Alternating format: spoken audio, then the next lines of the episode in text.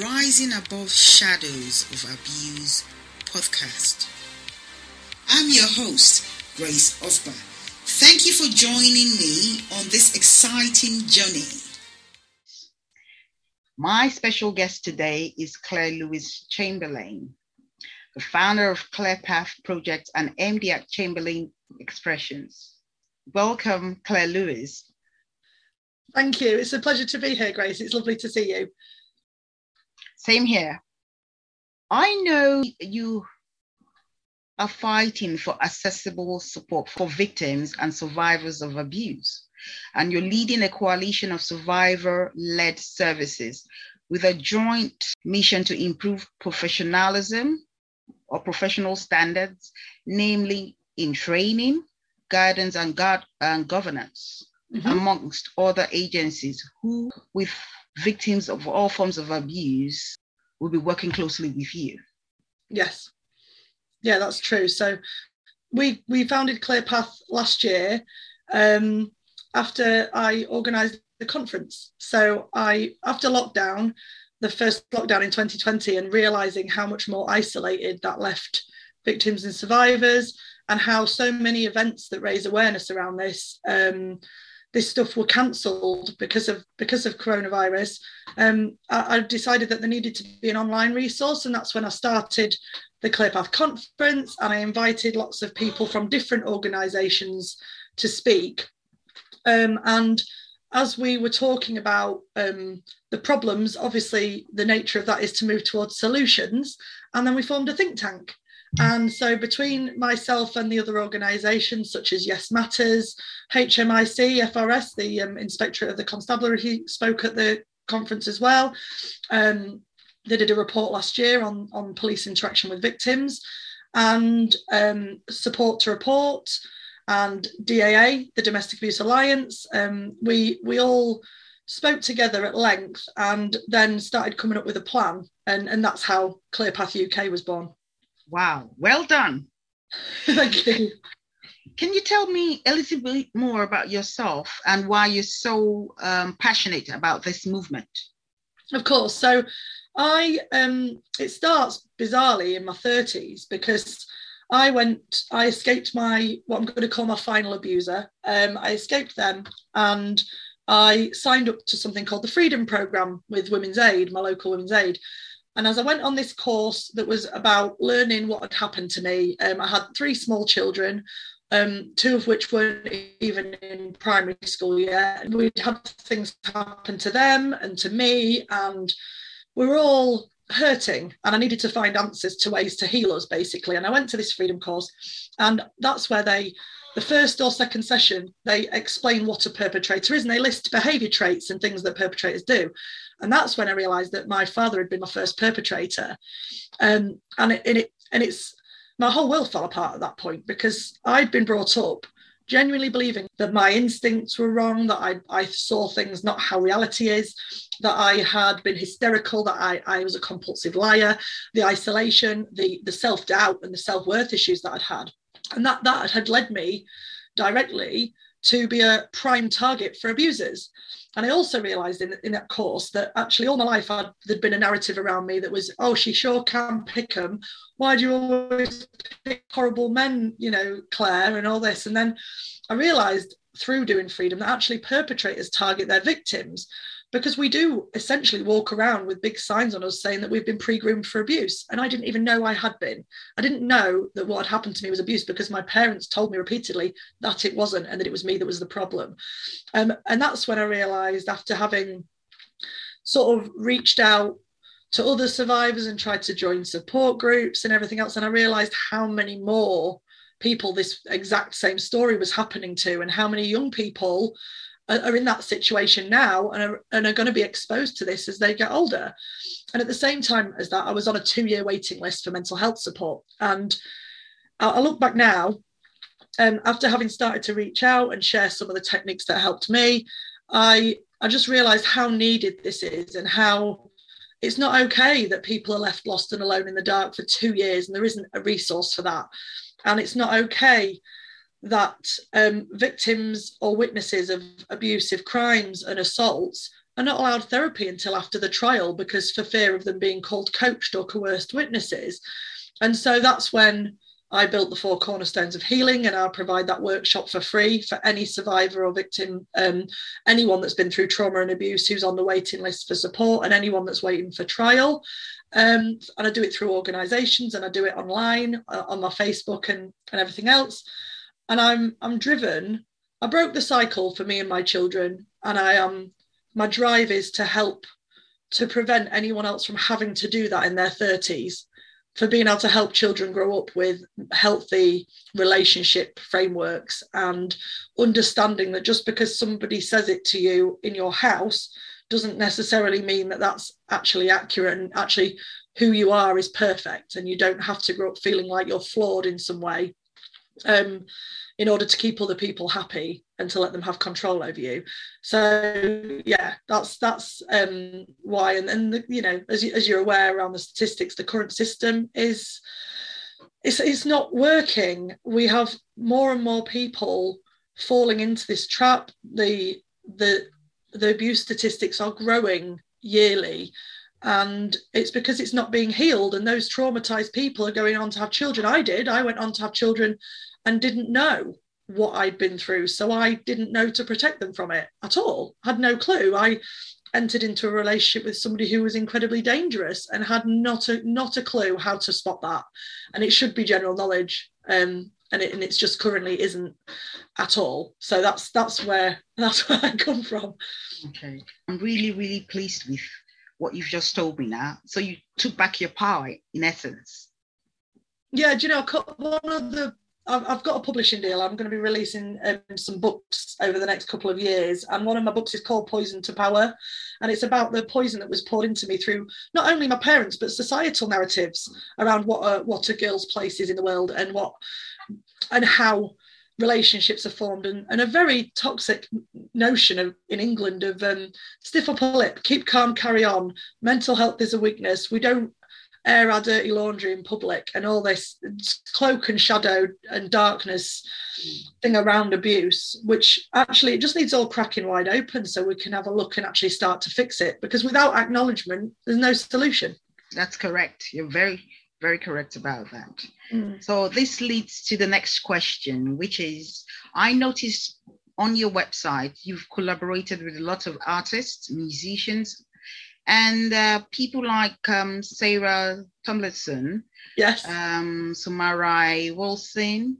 So, do you see art as a form of release for victims and survivors of abuse? hundred percent. I have met. I mean, I paint. I the painting that you can see behind me is mine. I I I found when I didn't have access to the tools that I've now got. I found that the only time that I was at peace was when I had a canvas in front of me and a paintbrush in my hand, you know, hair in a messy bun, meditation music on in the background and painting. And um and and the poems that I wrote, I wrote a lot of poems. There's a lot of survivors. They've been published in anthologies. They're out there online, and that, that's what Fiona Kennedy, the singer, and Louisa Harris, who wrote the songs for Clear Path, and they base their songs on on my poetry. They I am listed as the lyricist on the albums, and it's amazing. Um, but yeah, absolutely, creativity. When you produce something that is from the heart and it's yours, it shows you what you're made of. And I think it doesn't matter what someone's called you, however many times you've been put down. If you can create something beautiful, it shows that that's what you are on the inside, regardless of the labels that have been slapped on the outside of you. Yeah. You know, so yeah, creativity is a release it's a proof of identity. It's an expression that's free from judgment and free from abuse and it's a it's a safe space. Yes so i was going to say it's um connotes a safe space where you can be yourself. 100% absolutely agree. Yes. Sarah's a wonderful artist. She's um she's like listed as a girl with many secrets. That's her her brand name. And she's um, her paintings of all the swirls and things that you see on our website. Um, she's done some wonderful art and she's been through her own healing journey. Um, I work with a, a, wonderful young artist locally called Summer Amanda, who does workshops for trauma survivors as well. Fiona, Louise, um, Amina Ravindran is a survivor artist who's who's really high profile. She's donated a full collection of her paintings to Clear Path. So we're holding an art auction um, just before the summer this year. Um, we're going to be selling her paintings. She's going to be coming and arriving. We're going to do art workshops um, at Grimsby Minster, actually, in North East Lincolnshire. You know, when you collect um, words out of magazines and paper cuttings and you just yeah. stick you put music on and you stick it to a wall you see what comes out is it like we're a collage? that and we're, we're, going to be selling the art yeah like yeah exactly yeah and all of those kinds of so yes so we're doing a, a creativity healing workshop day um, and an art auction at the end of it to raise funds for Clear Path in, in May this year at Grimsby. So yeah, that's and Amina is a wonderful artist. Um, if anyone's listening, should look her up because she and she's donated that full collection to us, and they're worth thousands each. She's wonderful.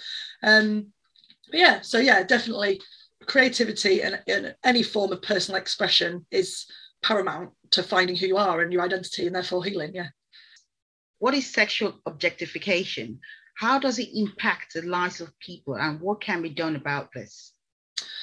So, sub- sexual objectification of women and girls, I think one of the prime examples that you can use to prove it exists, because people listening might feel like, um, you know, women aren't seen as objects. We know they're people, and that that's obviously sounds like something that makes sense. But when you look at, um, you Google it, Google the word schoolboy, and then Google the word schoolgirl, and see the difference in the results that come up. And the you know your schoolgirl, you are typing in something that should describe a child in education but it doesn't that's not the imagery that comes upon a google search when you type in schoolgirl.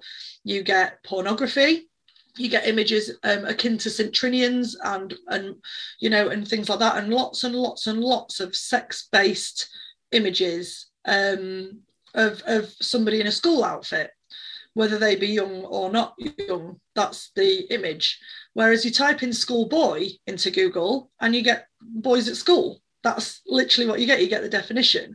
And if that isn't proof of the the objectification of, of young children and girls, that what is? Um, we have more complaints to the police control rooms in this country of street harassment and assault at mm-hmm. school opening and closing times than we do at any other time of day. And over 90% of those um, complaints uh, the victim has been female and under the age of 18. You know, it starts when we're incredibly young and it is, it is a narrative that is very, very deeply ingrained. So it doesn't seem obvious. But when you say that a young girl at school who is directing other people who likes to be like takes a leadership role in a play group and you call her bossy or brash and you have a little boy who does the same thing and it's oh a natural born leader. The the problem with with our society is that the thing the attributes that are wrongly attributed to girls are seen as lesser than or worse and the tr- attributes to boys are higher than and in the end of the day it, it's that girls are lesser than and, and therefore can be owned by and are therefore the gratification of and the pleasure of boys um, another proof of it is that when we when you look at the sexual objectification of women and girls, and you look at boys and men's narratives around girls, just look at the Me Too movement. The second that women or girls talk about experiences that they've had at the hands of a male perpetrator, the immediate response is not all men. No one's ever said it's all men why how that response derailed the entire argument is really really really paramount to this because what they're saying is the reputations and feelings of boys and men matters more than the sa- safety of girls. What that also means if you if you just dig a little bit deeper it means that girls and women are there for the purposes of pleasing men and boys. Because if we weren't that that would never have happened through the not all men movement. That couldn't have been supported. It wouldn't have worked.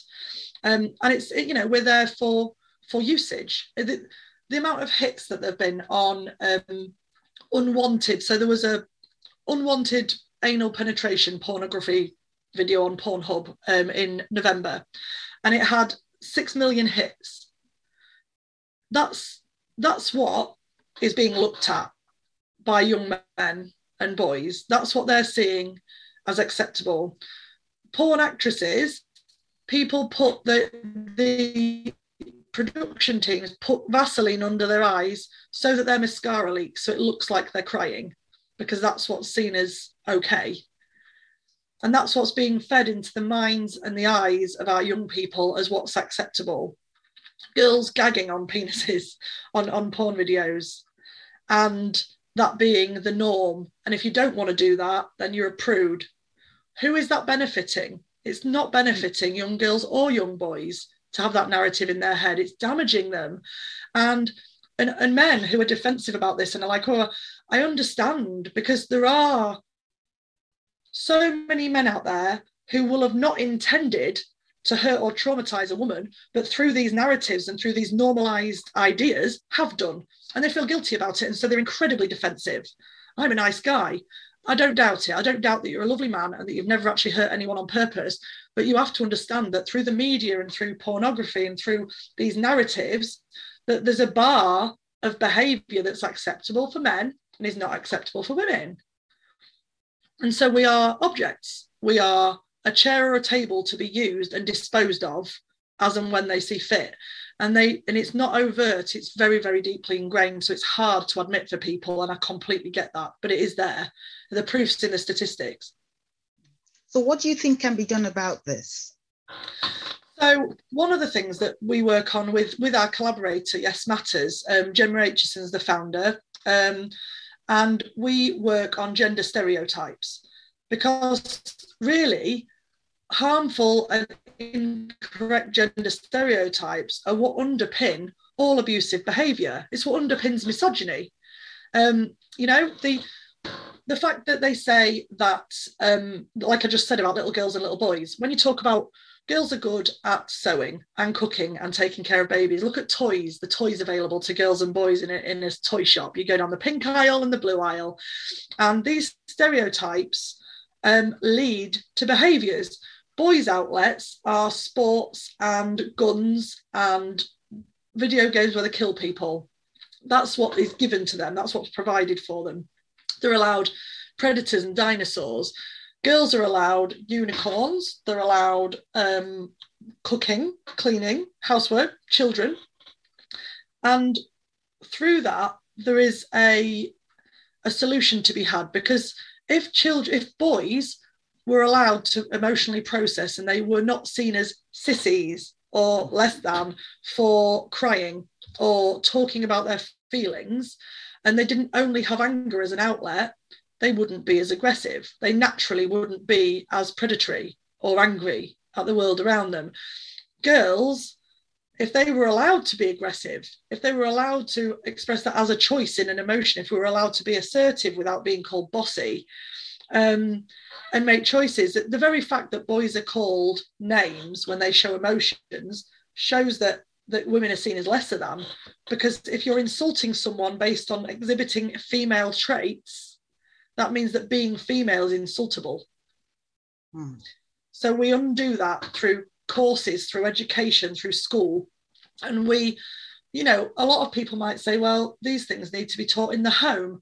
And that, that would be ideal but not all homes are capable not all people have got the tools and the mindset to be able to deliver this to their children effectively and there needs to be it needs to start somewhere so we you know while young people are still forming their idea of the world around them and how it works and the narratives and healthy relationships school is where we we start and we undo we unpick those gender stereotypes and teach boys how to emotionally regulate and process you know it just shows male suicide rates Grace, look at them, look at them. Gender stereotypes, misogyny, abuse culture all leads to men harming themselves or other people. And it's not a it's not an ungendered problem. I would, uh, you know, it'd be really lovely for me to sit here and say it was, but it isn't, and it's and it it harms boys. It's actually a um, serious problem. Huge. It's huge. It's it's it's pandemic scale. It's across Western society. Yeah. So I think it, from what you've just told me, it's paramount that they should have sex education in schools and also centered around abuse. What is an abuse? What is not an abuse? What is acceptable behavior and what is not acceptable behavior? Absolutely. So, what we would say is that sex education's already in school and it's about the mechanics, isn't it? It's currently about the mechanics of sex. Fine. And without a more open culture, because that combined with the fact that in England it's not naturally seen it's just not it's it's we're, we're, such prudes. It's like we don't talk about sex with our parents and all that sort of thing. It's very much a closed closed book of, of shady darkness. And so porn becomes young people's educator. And so absolutely we need to put better programs in schools the new gemma aitchison yes matters helped to write the new pshe which includes consent. Because consent needs to be taught in schools and it needs to be taught in a real way because informed and enthusiastic consent is the only consent. No means no is a completely antiquated phrase because it's already been shown on statistics that people don't say no when someone's attacking them. When you're in panic mode, when you feel threatened and your life is at risk, your number one, your verbal responses aren't what they are normally. And number two, you keep alive. You stay alive by doing whatever you need to do with that threat. So if that is staying quiet and staying still, you know, and, and 90% of um, of assaults are done by somebody that you know, you know. Um, one in four children have faced sexual abuse or assault by the time they're 16 in this country. And um, so in yeah, in, in education in schools, the, the sex education really needs to start being called relationship education and it needs to and also there needs to be emotional regulation um, yeah safe behavior unsafe behavior um, and consent and, and the, understanding fully what consent is is a huge thing that needs to be taught in schools because no means no isn't adequate. Okay. it doesn't do anything. It doesn't help because so many so many rapists say well she never said no. You know in their statement to the police she never said no. So it wasn't rape. And and i you know i would argue that quite a number of those rapists believe that because she didn't say no it wasn't rape. But it was so yeah absolutely education and big wider a wider perspective on relationships and not making it just about the mechanics of how a penis goes in a vagina. Would be fantastic. Yeah. All right then. So um the care act 2014 describes financial abuse to include stolen money from your intimate partner, being defrauded. It also includes employment sabotage. So, can you talk more about uh, financial abuse? Yeah, of course. I mean, um, six out of 10 um, survivors of domestic abuse have suffered financial abuse within that. Um, and it includes restricting what money you have. So, um, if you work, it might be that you get your paycheck and your partner wants all of the money transferring to them so that they can pay the bills and then they transfer your money back for your fuel and your allowances and things. And you're basically getting pocket money out of what you work for. Um, they control what you can spend. You might go to the supermarket and they might say, This is your budget. And then if you go over that budget, there's consequences um, for you in the home. It might be that they pick apart every single thing you buy for yourself, but they're allowed to go and purchase whatever they want at whatever the price tag is, and that's that. Um, there's no discussion around that. If you don't feel comfortable talking to your partner um, and challenging them on decisions when they challenge you constantly about yours, that isn't an even relationship that's not an even playing field it's not safe and it's you know that's that's an exhibitor or an example of abusive behavior. Um, a lot of abusers will leave their ex-partners in debt so they might leave the home. And um, they've been spending their money on you know other things um, than they should have been. And so the bills in the household that were not paid are left to the person that's still there with the children the, the you know the female partner. Um, and it might be other examples include things like them um, signing credit card agreements with all your details and stuff so you don't even know that, that you've got debt in your name and they've done it all mm. online mm-hmm. so they've used your they've sent off your passport picture and everything else and you you end the relationship and then suddenly you've got a bailiff at your door at six o'clock in the morning in, a, in an armored jacket um, and those things those things debilitate victims from recovering because you've been left in such a financial hole after you've left that it's it's just it takes years years to get out of that. And it affects so many. I mean six, six out of ten abuse victims have been financially abused. That's the statistic. It's huge. Mm. Mm. thank you. So i'll be asking you fire questions. You have to pick one. I'll give you two words. You pick one and you explain and why you oh. prefer that word to the other word Oh, exciting. Okay. Survive or thrive? Thrive.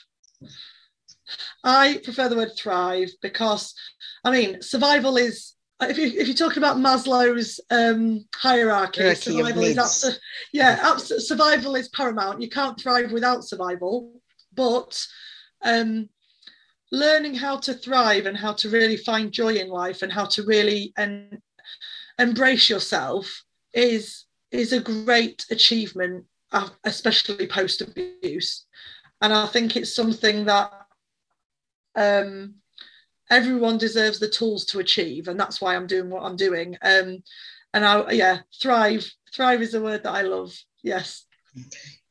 Freedom or justice? Oh, hmm. Freedom. Um, because I think that justice is a social construct, if I'm honest. I think that there's a narrative and a misconception around us that baddies get bad things happen to them and goodies get good things happen and um, you know perpetrators all go to jail i mean we know that's not true 1.3% of rapists are currently in jail from the rape allegations that have been made over the last 10 years 1.3% convicted. Um, and and while justice is important actually freedom to me indicates safety because if you're free then you're safe to be and be who you are. And through whatever means that is that's what's most important for everybody to be free of oppression and abuse. I think that justice is a great notion but it's never practically implica- implied is it it's never actually pl- practically applied and it doesn't make a difference at the end of the day. It doesn't matter if justice is served on a perpetrator or not. It matters that those that have been affected and those that have the potential to be effective are kept safe and have the ability to be free. That's I think that's that one for me. So if listeners need to connect with you, how do they contact you? Okay, so I am Claire Louise Chamberlain, spelt the way that Grace will put it on the podcast on Facebook and Twitter and Instagram. I am also on TikTok under the same name. I just do one minute videos, just explaining stuff, giving healing tips and stuff like that. And also, you can um, fill in a contact form at clearpathuk.org. And that's the organisation, the collaboration that I run, um, where you can request to sign up for the free Four Cornerstones of Healing workshop. I do it through organisations and for individuals as well. Um, and also you can email me at claire at clearpath, blah, blah, claire at clearpathconference.org. Um, so that's me. Yeah. Thank you so much, uh, Claire, for coming on this show. And I hope we'll be having future collaborations. Yeah, that would be fantastic. It's been lovely, Grace. Thank you so much. It was really interesting questions as well. Thank you. You're welcome. If you've enjoyed this episode, kindly subscribe, leave a review, and comment. See you on our next episode. Bye for now. Bye. For more Rising Above Shadows of Abuse news, head to our Instagram.com page or YouTube.com page forward slash Rising Above Shadows of Abuse. And our email address is rising above shadows of abuse at gmail.com. So interact with us. See you soon. Rising Above Shadows of Abuse podcast with Grace Offbar.